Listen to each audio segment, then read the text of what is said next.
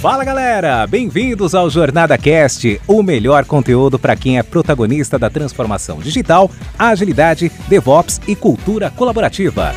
Essa iniciativa é realizada com todo carinho pela comunidade Jornada Colaborativa, que é formada por pessoas apaixonadas em compartilhar conteúdos inspiradores com ajuda financeira para instituições carentes. Aqui você ouvirá entrevistas com convidados especiais, incluindo cases práticos dos nossos livros, e terá diversos insights para aplicação no seu dia a dia. O Jornada Cast agradece às organizações que contribuem para uma comunidade ainda mais forte e a nossa terceira temporada é patrocinada pela Dynatrace, uma grande empresa que é referência em tecnologia e DevOps. Vamos Olá, pessoal. Estamos em mais um episódio aqui do podcast. Estou iniciando aqui um novo podcast para o livro de API na prática com grandes convidados.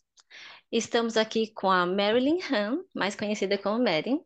Ela é cofundadora e CEO do Bankly. E o Thiago Costa, que é cofundador e CTPO do Bankly também. Boa noite, como vão vocês? Tudo bem? Boa noite, Clara. Obrigada pelo convite. É um super prazer estar aqui com vocês. Boa noite, Clara e Mari. É um super prazer estar aqui também. Obrigado pelo convite. Vocês gostariam de falar um pouquinho sobre o background de vocês, o que, que trouxe vocês até esse mundo de APIs? Legal.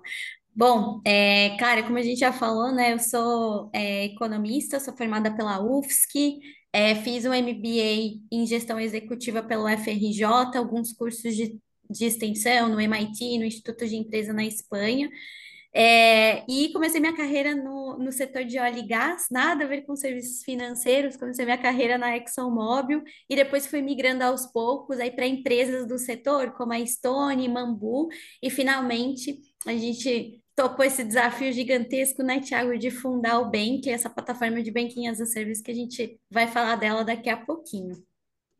Muito é interessante. E você, Thiago? Bom, eu sou formado em Engenharia Mecatrônica pela USP São Carlos, é, tenho um MBA em Business Innovation pela UFSCar, é, passei por empresas como a 3M, depois a Serasa Experian, e vim aqui, né, para o Bankly fundar essa plataforma de Banking as a Service, como a Mari falou. Nossa, muito interessante. Eu acabei não me apresentando, mas para quem não me conhece, eu sou a Clara Érica Castro. Hoje eu sou Head de DevOps e Service e gosto muito desse tema porque a API realmente revolucionou o mundo. Então, como cura... uma das curadoras do livro, né, é, achei muito interessante o case de vocês. Então, para que o público conheça um pouco né, de vocês, vou contar aqui que vocês são responsáveis né, pela fundação e a construção de toda essa estratégia de produtos, tecnologia e operação do Bankly que é uma plataforma de Bank as a Service. E o Bankly foi a primeira plataforma de Bank as a Service no Brasil, com licença bancária, Cloud Native e API First. E hoje é um case de sucesso por sua escalabilidade e performance na plataforma. Ou seja, vocês têm apenas dois anos e meio de operação e já é uma das maiores da América Latina. E possui mais de 200 parceiros estratégicos e milhões de usuários ativos. Isso é um tema muito interessante. Então, eu gostaria que vocês explicassem para o público o que significa Bank as a Service. Legal, legal, show. É, claro, o que, que o Bankly faz? A gente permite com que qualquer empresa da economia ela possa criar é, e desenvolver e escalar suas próprias soluções financeiras. É, desde um novo banco ou desde alguém que quer, na verdade, né, consumir algum API de Pix, é, algum produto financeiro para fazer automações, né, para sua própria para sua própria operação. Então, o Bankly ele nasceu dessa necessidade. A gente sabe que hoje o processo de você criar suas próprias soluções financeiras, o processo de você criar o seu próprio banco no Brasil, ele é bastante extenso, né? Então, você pede uma licença para o Banco Central, você tem que movimentar time e um baita time, né? Claro, você sabe bem, né? É, desenvolvedores, compliance, jurídico, tem que aportar um capital bastante alto. Então, o Bankly ele nasceu dessa demanda muito grande por soluções financeiras que sejam fáceis, fluídas de integrar é, buscando uma aceleração no time to market dessas empresas. Então, poxa, ao invés de hoje levar dois, dois anos e meio para fundar seu próprio banco, eu acabo conseguindo fazer uma integração com uma plataforma que nem o Bankly e lançando essa solução em 30, 40 dias de forma segura, com uma instituição regulada que nós somos por trás, uma infraestrutura já pronta, é, pronta para escalonar Cloud Native, né, que é bastante interessante, e API First, que é o grande segredo aí do nosso, do nosso negócio. É, e aí, já aproveitando, dando um exemplo, né? O que, que a gente faz de fato? Hoje você imagina a tua jornada dentro de um novo banco. Então, a Clara vai lá e vai tirar uma selfie, vai dar os seus dados cadastrais, vai tirar uma foto do seu documento para, de fato, abrir essa conta no banco, abrir uma conta de pagamentos, uma conta corrente. É, depois, com a conta aberta, com a conta aprovada, você pode utilizar o Pix, você pode pedir um cartão, cartão de crédito, pode pedir um crédito, né, e fazer uma TED, etc.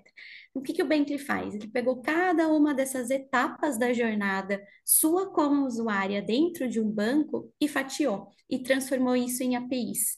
Então, hoje, nossos clientes, eles podem consumir os nossos serviços, desde utilizando apenas a API de onboarding, é, para criação de conta, até uma API de Pix, até uma API, API de emissão de cartão. A, a, gente tem APIs de tracking de cartões, né? Ou seja, eu consigo acompanhar aí até que ponto é, da, do caminho que o cartão está. Então, a gente transformou toda essa realmente jornada do cliente, do banco, em produtos. É, modulares. E acho que esse é o grande valor que as APIs trazem hoje para a gente, né? O nosso business ele foi é, desenvolvido é, com APIs. Então, nosso, nosso produto são APIs de fato. Nossa, bem interessante. No caso, você acabou já até respondendo a minha próxima pergunta, que era justamente né, questionar o porquê que foi é, pensado em como utilizar APIs, né, o porquê disso e qual o valor que elas trazem. É, para o seu produto, para o seu negócio e até para quem vai utilizar, né, para os seus clientes. Qual foi a grande sacada de vocês aí para montar Legal. e aí usar as APIs? Uhum. É, muita gente pergunta para a gente, poxa, ninguém pensou nisso antes, ninguém lançou uma plataforma dessa antes, por quê? Acho que a gente só nasceu por causa do, do API Economy, por causa dessa mudança, essa nova tecnologia que surgiu. É, então, a gente só conseguiu viabilizar o nosso produto hoje, Clara, e escaloná-lo por causa da modularização e da forma com que as APIs elas podem ser integradas. Você pensa que os nossos clientes diretos, eles são empresas que querem prover soluções para clientes finais, eles são é, empresas que estão integrando é, na gente. E nada mais performático, escalonável do que fazer isso via uma tecnologia desenvolvimento como as, as APIs. Né? Então, essa, esse é o grande valor. E como a gente comentou anteriormente, acho que a modularidade que a API é, traz para o negócio, ela é muito interessante. Imagina você ali né, desenvolvendo o seu próprio banco e tá com medo, né? Quer testar um negócio, ainda não sabe se ele vai ser sucesso e tem que contratar uma plataforma robusta com todos os produtos disponíveis. Poxa, quem sabe meu cliente, ele não quer usar o produto boleto, ele só quer usar o Pix. Então, só vou contratar o Pix ou só vou contratar o cartão. Então, eu vou testando é, né, de forma bastante é, orgânica né, o, o, o negócio, incluindo novos produtos. E assim eu tenho maior sucesso, né? Consigo de fato conversar com o meu cliente final para ver o que, que ele está tá me pedindo. Aproveitando, se eu puder aproveitando, se eu puder complementar é, nessa resposta, assim, acho que a, a, API funciona muito como uma camada de abstração, né? Quando a gente olha para o Bankly, até por ser uma instituição regulada, tem uma complexidade muito grande de sistemas, de microserviços, de arquitetura para poder entregar, integrar e entregar isso para os nossos clientes. Só que a, a API ela funciona muito como um, menu que o cliente consegue olhar e falar, meu, eu quero usar o serviço de Pix, eu quero usar o serviço de cartão, sem ter que se preocupar com toda a complexidade que tem por trás. Né? A gente até brinca que é, deixa que a parte difícil a gente cuida e o cliente foca na parte de experiência do cliente, porque ninguém conhece o cliente dele como ele, ele é o melhor em fazer isso, então ele foca nisso. E a parte difícil e complexa, a parte regulatória é, e algumas complexidades de se construir esses produtos financeiros, deixa com a gente. E a gente abstrai tudo isso numa camada de API que a gente entrega para eles. Perfeito, Ti. Oh, caramba, ouvindo vocês falarem, dá até vontade, né, de, de testar e de criar um banco. de tão fácil que parece ser, não? Porque Boa. eu também tenho um background muito grande, eu sempre trabalhei em instituições financeiras e sei o quanto que é difícil, né? Por mais que a gente esteja envolvida só na área de tecnologia, tem uma gama gigante, né? E olhando o passado, pensando em modelo cascata, monolitos, Uhum. né? É coisa totalmente é, impensável naquele momento que era possível trazer toda essa é, essa facilidade que vocês trazem agora dentro do serviço de vocês é uma grande é, facilidade, uma grande modernidade e parabéns aí pelo serviço de vocês. Obrigado. Show. E até gostaria de entender o que que vocês pensam aí de tudo aquilo que vocês já trouxeram. É claro que tudo a gente sempre pode melhorar, né? Então, que tipos de melhorias vocês visualizam? né, na estrutura de APIs que vocês estão utilizando hoje dentro da Bankly, né? E de que forma vocês estão se planejando para implementar essas melhorias no futuro, né? Visão cliente e visão cliente dos clientes, né? Boa. Acho que para responder essa pergunta, acho que um primeiro ponto que vale a pena trazer é, é como que a gente vislumbra nessas melhorias. Acho que tem três principais fontes de ideias para a gente fazer as melhorias de tudo aquilo que a gente está desenvolvendo. Uma delas é todo o nosso planejamento estratégico, né? Então a gente investe bastante tempo nisso, olhando para frente, olhando onde a gente quer chegar é, e como que a gente consegue entregar esse valor para os nossos clientes. Isso é sempre uma, uma fonte muito rica, né, de inovações e melhorias para a gente implementar. Um segundo ponto é coletar feedback dos nossos parceiros. A gente coleta muito feedback dos nossos clientes, seja no momento que eles estão se integrando, né? Naquele momento que ele ainda está com o nosso time de implantação em sandbox, testando uma API e outra e dando feedback lá conforme ele vai, ele vai tendo essa experiência, seja dos parceiros que estão em produção, né? Que estão lá vendo né, sua, sua, sua, sua estrutura crescer, sua quantidade de clientes crescer, seu volume transacional crescer e dá para a gente feedback também. Então, isso é super importante e muito rico. E benchmark, né? A gente está sempre olhando o que, que o mercado está fazendo, né? Como que outros players estão se posicionando, como que players de outros mercados estão se posicionando, né? Na forma que eles entregam as APIs, na forma que eles documentam as APIs. E aí, falando nisso, assim, o que, que a gente vislumbra de melhoria? A gente quer ser sempre cada vez mais modular, é, como a Mari falou, assim, a gente não acredita num é, ou você contrata tudo ou você não contrata nada. É, então a gente quer deixar esse poder de decisão na mão dos nossos parceiros, ele realmente usar aquilo que faz sentido para ele, para o negócio dele, é, até para poder acelerar o time to market dele, porque às vezes ele quer pegar só um pedacinho da operação, é muito mais rápido para ele se conectar e colocar no ar do que ele ter que fazer algo muito mais complexo. É, escalabilidade, né? Então a gente está sempre buscando volumes maiores e acho que o ano de 2022 mostrou muito isso, o quanto que a gente escalou em termos de volume e a gente está sempre né, mirando para ser cada vez melhor e mais escalável nessa estrutura e a gente está sempre tentando melhorar a experiência do dev que está do outro lado, né?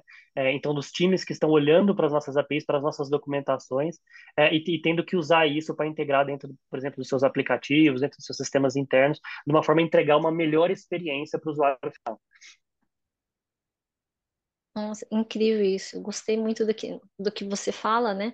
Em relação a, a ouvir os feedbacks. É, hoje não se constrói nada sem pensar é, no cliente, né? É muito importante isso que vocês falaram.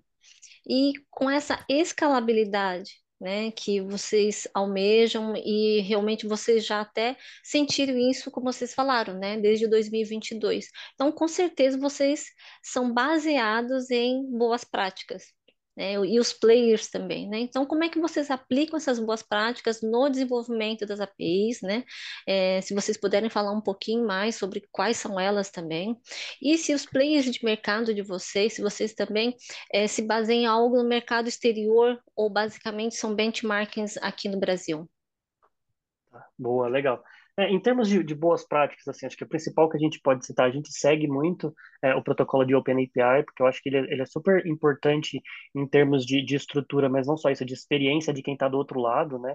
E muito do que a gente constrói na nossa jornada é como que melhora a experiência de quem está vendo as nossas APIs e vai ter que construir um sistema em cima dela. É, a gente trabalha muito forte também em documentação e padronização. Então, todas as nossas APIs é super importante. A gente tem um time específico que a gente chama de Tech Writers, que foca em, em melhorar a nossa documentação de toda a nossa estrutura. É, além do próprio time que desenvolve a API, né, que ele também é responsável pela documentação, tem um outro time que ajuda a melhorar e como que a gente é, mostra isso para os nossos parceiros. É, e toda uma parte de padronização também que é super importante, né? Se você está usando, por exemplo, uma API de Pix, uma API de TED, você vai referenciar, sei lá, por exemplo, o CPF dentro dela, não faz sentido referenciar de um jeito na API de Pix e de outro completamente diferente na API de TED. Né? Isso dificulta demais a vida de quem está do outro lado. Então, a gente trabalha muito forte também em padronização. É. E um ponto super importante quando a gente fala de padronização é respeitar muito né, os, os HTTP status codes. Né? Então, por exemplo, é um 404 de not found, toda, toda e qualquer operação que, que, que qualquer cliente nosso faz nas nossas APIs e que não existe, né? Ou seja, ele está buscando um documento que não existe, uma conta que não existe, um cartão que não existe, a gente padroniza a resposta, dá o HTTP status code correto para que ele saiba, né? Puta, ele viu aquele, é, aquele HTTP status code, ele sabe exatamente o que, que significa, né? Ele não tem que ficar é, pensando muito sobre, meu, o que, que será que quer dizer isso agora nesse tipo de requisição? Acho que isso também é super importante. Um outro ponto que é muito importante e que ajuda bastante é o que a gente chama de ID de idempotência. A gente coloca, né, em todas as, principalmente as, as requisições transacionais financeiras, a gente coloca um campo de ID de idempotência, que que, que ele significa? Ele garante que ele garante a unicidade daquela transação. Então, se porventura um parceiro meu quer fazer uma transação comigo, ele manda esse ID e ele tem algum problema de conexão comigo, ele não recebe a resposta, ele fica na dúvida meu, será que essa transação foi? Será que não foi? O que será que aconteceu com ela? Ele pode ficar super tranquilo que se ele mandar essa requisição de novo, mantendo o mesmo ID de depotência, eu não duplico a transação. Então eu dou para ele é, o mesmo resultado que eu teria dado antes. Então, se porventura a falha de conexão foi antes dele se conectar aqui, é, simplesmente vai acontecer a transação. Mas se a falha de comunicação foi depois que ele tinha conectado, né, e porventura ele não conseguiu receber a resposta, mas eu processei a transação, eu vou devolver para ele um sucesso, mas ele pode ficar tranquilo que eu não vou processar de novo. Eu vou entender que é uma mesma transação, que é uma mesma requisição, ele só quer saber é, qual que foi o status dela. Então, acho que isso é super importante também, que isso ajuda a criar bastante resiliência do lado dos nossos parceiros, sem eles terem medo de, de né, por alguma falha, algum tipo de eventual problema, de sair duplicando a transação, que a gente sabe né, que no mercado financeiro isso talvez seja o maior vilão, né? É o que todo mundo tem medo e quer de toda forma prevenir que aconteça. É isso. É, e aí, Clara, eh, desculpa, Ti, pode. Não, pode, pode falar, pode, pode falar. Acho que isso é muito rico que o Thiago está falando, Clara. Só se puder fazer um parênteses aqui, é muito legal, né? Porque aqui a gente está no papel de COO e CTPO. Então, tecnologia e produtos com operações andam extremamente juntos aqui. Eu acho que uma das coisas mais ricas que a gente tem no Bentley é pensar não somente na parte da integração, mas como que vai ser o comportamento desse produto durante a operação, já que estamos integrando num BI, mas o nosso produto ele deve ser pensado para o si. Né? Então, é o segredo da escalabilidade. Então, é, a gente precisa não só. É, é de grande diferença uma plataforma de Banking as a Service para uma plataforma de SaaS, por exemplo. A gente não para aqui né, no BI, a gente ainda tem que pensar na jornada daquele usuário. Então, eu preciso dar todas as ferramentas para que o meu parceiro, o meu cliente, ele de fato tenha as ferramentas de um banco, ele consiga atender o cliente dele como se o cliente estivesse numa experiência de um banco comum tradicional que tem a infraestrutura ali dentro, né? Então, bem interessante que isso que o Thiago está falando, acho que querendo fazer um só um paralelo aqui também com, com a área de operações, porque não é só tecnologia e produtos, não para ali na integração, né? ela vai muito além, ela vai até a operação ponta a ponta de fato. Com Perfeito. certeza. Muito bom. Se, se, eu puder só adicionar um ponto a, a isso que a, que a Maria falou, entra para um último das, das, boas práticas que a gente acredita bastante aqui, é, que tem a ver com, com, a grande maioria dos nossos produtos e serviços, eles são construídos e são entregues em APIs de forma assíncrona. É, por que, que isso é importante? Porque o nosso parceiro ele não precisa ficar preso numa conexão com a gente que é super cara, que ele vai esperar todo o tempo de processamento, numa, numa, numa conexão fechada, esperando a resposta disso acontecer. Ele consegue chamar a gente, eu dou para ele, ó, oh, ok, recebi sua solicitação, estou processando. E aí eu processo isso internamente, aí dependendo do tipo de transação é, mais, é muito mais rápido, é praticamente instantâneo, dependendo do tipo de, de, de, operação, por exemplo, uma análise de KYC, que acaba sendo um pouco mais detalhada, ela leva um pouco mais de tempo, e eu volto para ele para falar o resultado da operação que aconteceu. E aí a gente tem uma estrutura, uma plataforma muito forte, né, de webhooks e de eventos, que a gente vai avisando o parceiro de tudo que acontece aqui dentro. Então ele não precisa nem ficar fazendo pooling, né? Ah, deixa eu ver o que aconteceu, deixa eu ver se mudou o status. Ele não precisa fazer isso, porque eu aviso ele, e ele não fica preso também numa chamada HTTP muito longa, fica às vezes, sei lá, 15 segundos esperando uma resposta na API. Ele recebe a resposta de forma instantânea, imediata lá na requisição. E aí, se for algo que precisa de um processamento um pouco mais de tempo, eu mando para ele o webhook falando, ó, oh, o resultado foi esse aqui, tá? E aí, com isso, ele consegue fazer a jornada do lado dele. Isso ajuda muito até, não só em questão de tempo, mas em questão de resiliência, né? Pensando que às vezes ele vai desenvolver um aplicativo lá na ponta e ele vai ter uma solução, né? Que, pô, o usuário às vezes fica sem internet, às vezes está passando pelo, tá dirigindo, tá passando por um... Dirigindo não, né? Porque ele não vai usar o celular dirigindo, mas ele tá dentro do carro e ele passa por um túnel e perde a conexão. É, e aí você consegue, ainda assim, criar uma solução lá na ponta para o usuário, que seja bem resiliente, porque ele não depende de manter a conexão aberta para poder ter o status da solicitação, né? Essas conexões que ele faz com o banco, elas são, elas são bem rápidas e curtas, e aí a gente processa e devolve para ele a resposta. Nossa, muito bom, é interessantíssimo isso que vocês falaram, até desse case de túnel, que já aconteceu quem nunca, né? Tá num túnel, até num simples GPS que você está no seu carro e ele se perdeu. Quando você sai, você tinha que virar alguma rua para a direita ou para a esquerda até ele retomar aquele GPS, você se perdeu, né? Você seguiu reto ali e é a mesma é coisa. É verdade. E até essa parte que vocês falam de, de ter essa resposta automática é como se a gente tivesse um log ativo o tempo todo. Então, em vez de vocês serem reativos, você já está sendo super proativo. O cliente não fica esperando, ele já tem a resposta, né? Se deu certo ou não, o que está acontecendo. É como se fosse um mapeamento, né? E uma comunicação constante. É isso aí. É, aí, não sei se vocês têm mais algum ponto para falar em relação a boas práticas, como é que vocês garantem a qualidade e a segurança das APIs de vocês também. É, acho que segurança é um ponto importante assim de mencionar, porque é algo que para a gente é essencial. Assim, não tem como falar de banking as a service sem falar de segurança. Então, desde é, toda a prática de desenvolvimento seguro, todas as validações que a gente faz, tem testes constantes, é, alinhamento, desde a da construção de uma arquitetura voltada para segurança, a gente tem também um protocolo de segurança de comunicação com os nossos parceiros. Né? Então, a gente usa MTLS nessa conexão. Então, os nossos parceiros eles recebem credenciais de produção para conversar com a gente.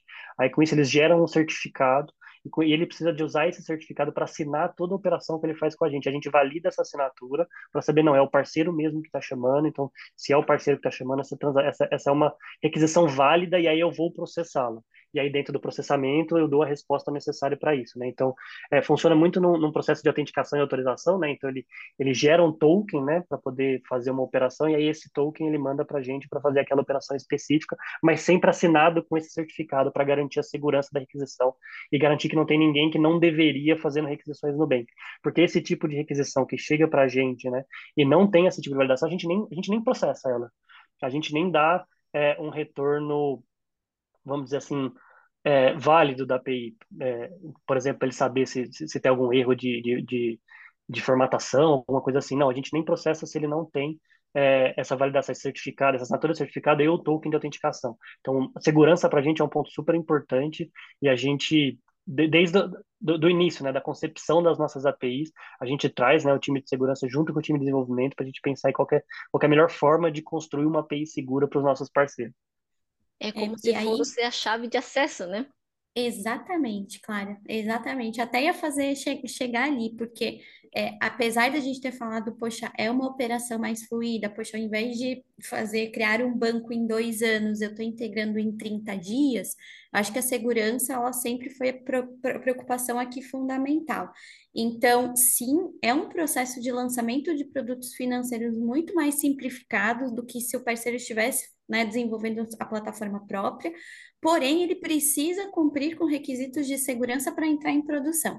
Então, ele né, entra aqui, ele tem todo um, uma, um, um caminho para fazer em termos de testes de integração em sandbox, mas no momento que ele vai virar a chave para produção, a gente tem um processo de homologação desse parceiro com todos os requirements de segurança. Então, envio das evidências, é, todas as boas práticas aqui do Bentley que ele precisa seguir, né, para a gente poder liberá-lo ali para a operação. Então, isso é super importante aqui também. Né? E eu acho que é muito legal porque é, talvez é, no início esses parceiros viam esse, esse step como um pouco de burocracia, mas dado todo o cenário né, que a gente vem é, observando, né, mais ataques de fraude, mais ataques é, de, de, segurança da informação, principalmente, acho que tem um entendimento de que, nossa, é um, bem que é um parceiro sério, é um parceiro que está preocupado não só com a operação dele, mas com a minha operação também, porque né, tem risco de imagem, tem um risco ali muito grande de, de perda financeira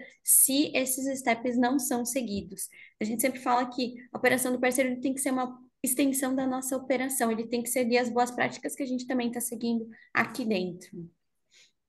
Tá, e tudo que vocês me falaram, eu penso em todas essas pecinhas, múltiplas pecinhas, como de como, como se fosse um Lego, né?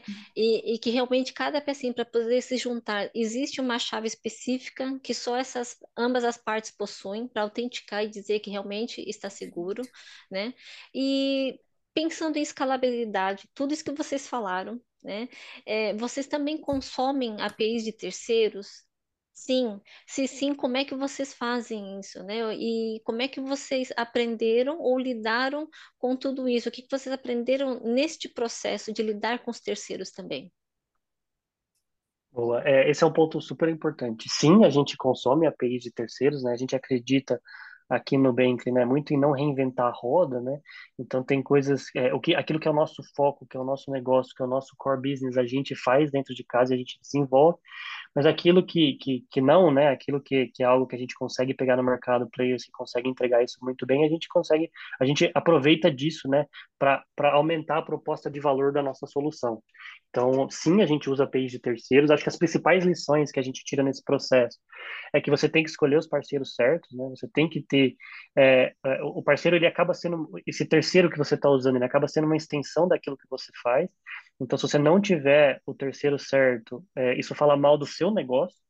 É, então, isso foi uma lição aprendida muito inicial que a gente teve muito no começo do processo que a gente teve. A gente teve que selecionar os, os, os terceiros certos. A gente teve que fazer um processo bem bacana de, de diligência, não só é, em termos de, de negócio, de, de compliance, de validação daquele parceiro, mas em termos técnicos, ele aguenta, né? Ele é o parceiro certo, ele consegue é, é, suportar a nossa operação do jeito que ela funciona. É, e tem um outro ponto super importante também, que a gente precisa entender quando a gente está desenvolvendo o nosso sistema, a nossa arquitetura, que, que nem todo parceiro e nem toda, toda estrutura de produto de terceiro que existe no mercado, ela segue os mesmos padrões de arquitetura que a gente tem, né? Então, por exemplo, a gente, por, por ter sido cloud native, né, a gente, a gente é, tem muito um processo de outscaling, né? Os nossos sistemas, eles são preparados para conforme aumenta o volume, eles já começam a escalar automaticamente para aguentar esse aumento de demanda, diminui o volume, eles desescalam, né, para não ficar gastando dinheiro é, na nuvem desnecessariamente, mas nem todo terceiro consegue fazer isso na mesma velocidade. É, então, às vezes, é uma das coisas que às vezes você percebe, se você não se preocupa com isso, não alinha esse ponto com, com o terceiro e não testa, né? Às vezes, seu, seu sistema escala muito mais rápido que o dele, e aí você acaba causando uma instabilidade, né? Porque no final você começa a mandar uma quantidade muito grande de requisição, mais do que ele está preparado para receber. Então, você precisa é, não só conhecer o seu, o seu esse terceiro, né? Ser um cara que você acredita e confia, porque ele está sendo uma extensão sua, mas você tem que conhecer a tecnologia dele e saber como que você desenvolve o pedaço da sua arquitetura que vai conversar com esse terceiro de uma forma para ser complementar a isso, né? E ser a prova de falhas e não causar mais problemas. Então, isso foi algo que a gente aprendeu bastante. Então, quando a gente tem um, um, né, um terceiro específico A fazendo um tipo de operação, é, os, os microserviços que se conversam com esse terceiro, eles têm sim algumas práticas que ajudam a, a se comunicar melhor com esse terceiro do jeito que a arquitetura dele. Quando eu converso com o terceiro B, é, com outros sistemas, né, com outros produtos, já os microserviços lá vão ser mais adaptados para esse terceiro B, justamente para a gente garantir que a gente consegue usar o melhor dessa parceria e não acabar, talvez, é, achando que todo, que todo fornecedor de API vai ser igual, porque não é. Né? O legal disso, claro, é que a gente tem uma relação, conseguiu construir uma relação muito próxima com esses terceiros, de estar tá sempre retro... O conceito de Banking as a Service, ele é muito novo, então você tem que explicar para esse parceiro que ele não está plugando em um banco, ele está plugando em 200, 210 tipos de né, clientes distintos. Então, essa, a importância da gente retroalimentá-lo com a nossa estratégia, com o nosso modelo de negócio, tá sempre é, trazendo informações para ele, explicando né, como é que é a nosso, nossa dinâmica, que também é peça fundamental assim do, do, do sucesso, né? A gente ter o técnico, mas também ter esse relacionamento super próximo aí de, de parceria de fato. Né? É, isso é super importante. É como se fosse um hub financeiro, né? É bem Exatamente. Isso. Exatamente. Teve, parceiro, teve terceiro nosso, né, que a gente foi contratar parceiro, que a gente foi trazer para dentro, que a gente teve que, meu, ó, você precisa rever inclusive o seu contrato, porque isso aqui não funciona para o modelo de Bank as a Service. Vem cá, vamos falar do negócio de Bank as a Service primeiro. Vamos ficar na mesma página de negócio, depois a gente fala aqui de, de como que a gente fecha o contrato. Então, é, no final ele tem, ele tem que, a gente acredita muito, isso com todos os nossos parceiros que a gente usa, que eles têm que estar junto dentro do modelo de Bank as a Service, sabe? Eles têm que estar comprado com essa, com essa visão de Banking as a Service. Nossa, é, é um tema muito interessante, tudo isso que vocês trouxeram, e, e traz uma alta complexidade. É, aquilo que vocês falaram em relação a até esses feedbacks, aprendizado com os terceiros, já vai gerar até o um novo livro aí, né? Dá para criar um livro só falando sobre isso, né? Só de Banking as a Service, Clara. Convida a gente, sim. estamos à disposição, né, Tiago? É, tem, tem bastante história para contar, viu? Tem, tem. Porque é, cada, digamos, é, é, um processo, a gente falando até de ecossistema de APIs, né? Cada é, empresa pode estar numa fase diferente, né? numa maturidade diferente. Então, para você conseguir realmente montar essa parceria na velocidade, né, na escalabilidade, na qualidade, na segurança que é exigida pelo negócio que vocês trazem, é realmente um grande desafio. É, só tenho aqui, aqui parabenizá-los né, e agradecer até pelo tempo de vocês. Vocês gostariam de trazer mais alguma coisa em relação à experiência de vocês para o nosso público? Estamos nos minutinhos finais aqui. Ah, Pode primeiro, Mari. Não, imagina, imagina. Eu queria primeiro super agradecer pelo convite, foi um prazer esse bate-papo, foi muito legal. É, e, e, deixar de mensagem, assim, é, a, a, API realmente tem o poder de transformar muito a relação né, entre, entre negócios e entre sistemas. E, e, principalmente pela essa simplificação dessa conexão. Você não precisa se preocupar com a complexidade que existe do outro lado, você tem uma camada né, de abstração muito importante. É, mas para isso, as APIs elas precisam ser tratadas né, como um produto. Né? Então você precisa, você precisa realmente dar aquele carinho dela. Você precisa ter uma documentação, você precisa ter uma padronização, você precisa ter conceitos importantes de arquitetura. Porque se você simplesmente pegar um sistema é, que não foi construído para ser conectado expor via API, você vai continuar tendo os mesmos problemas. Você vai ter uma carinha mais bonita.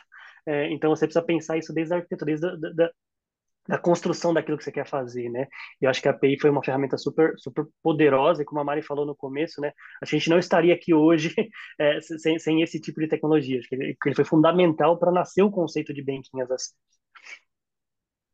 É isso, Clara, também super agradecer aqui o espaço, foi um prazer, bate-papo muito, muito gostoso, muito legal. Sempre um prazer compartilhar aqui a história do Bank, os nossos desafios, é isso, né? A gente falando hoje, ah, não, você faz o seu banco aí em 30 dias, não imagina o que tem por trás, a complexidade, o trabalho, o estudo é, e esse cuidado, né, com um negócio tão disruptivo como uma plataforma tão nova no mercado. Então, a gente também sabe, né, que existe, tem, existe uma responsabilidade muito grande em relação aos empreendedores que estão ali atrás do negócio desses 200 clientes. Então, acho que isso é o mais importante. Agora, corroborando com o Tiago, acho que é muito legal a gente não para por aqui, né? Acho que a API dá um horizonte de inovação extremamente gigante para a gente. E a gente sabe que o que está fazendo aqui é só o começo. Né? Tem várias ideias todos os dias de como melhorar o processo, de como criar novos produtos via API, de como que a gente melhora até é, nossa precificação, nossa, nosso, nosso, nosso engajamento das APIs, né? Como é que a gente melhora o produto de fato, mas acho que é só o começo, né? A gente é, um, é uma coisa muito jovem, muito nova, nossa plataforma, né? Como a gente comentou, também dois anos e meio de operação, então só fazem dois anos que a gente está de fato ali testando é, o negócio e muito animados aí para a trilha de inovação que está por vir ainda esse ano, com outros produtos, né, com outros tipos de integração, com outras dinâmicas de negócio, é, com outros tipos de negócio que a gente vai conseguir criar a partir das, das APIs. Então, muito legal mesmo. Super obrigada, Clara. Imagine, a gente que agradece aqui da jornada colaborativa. É, espero vê-los em breve. Quem sabe daqui seis meses ou daqui um ano faremos um novo podcast para vocês trazerem aqui as novidades do que evoluiu do Bankly, né? Das novidades que vocês podem trazer até de tecnologia, sugestões para os outros times e equipes, né? Então, obrigada também ao leitor aí do livro ou quem estiver ouvindo aqui esse podcast. Então, meu muito obrigado e até mais. Obrigado. Até, até mais. mais.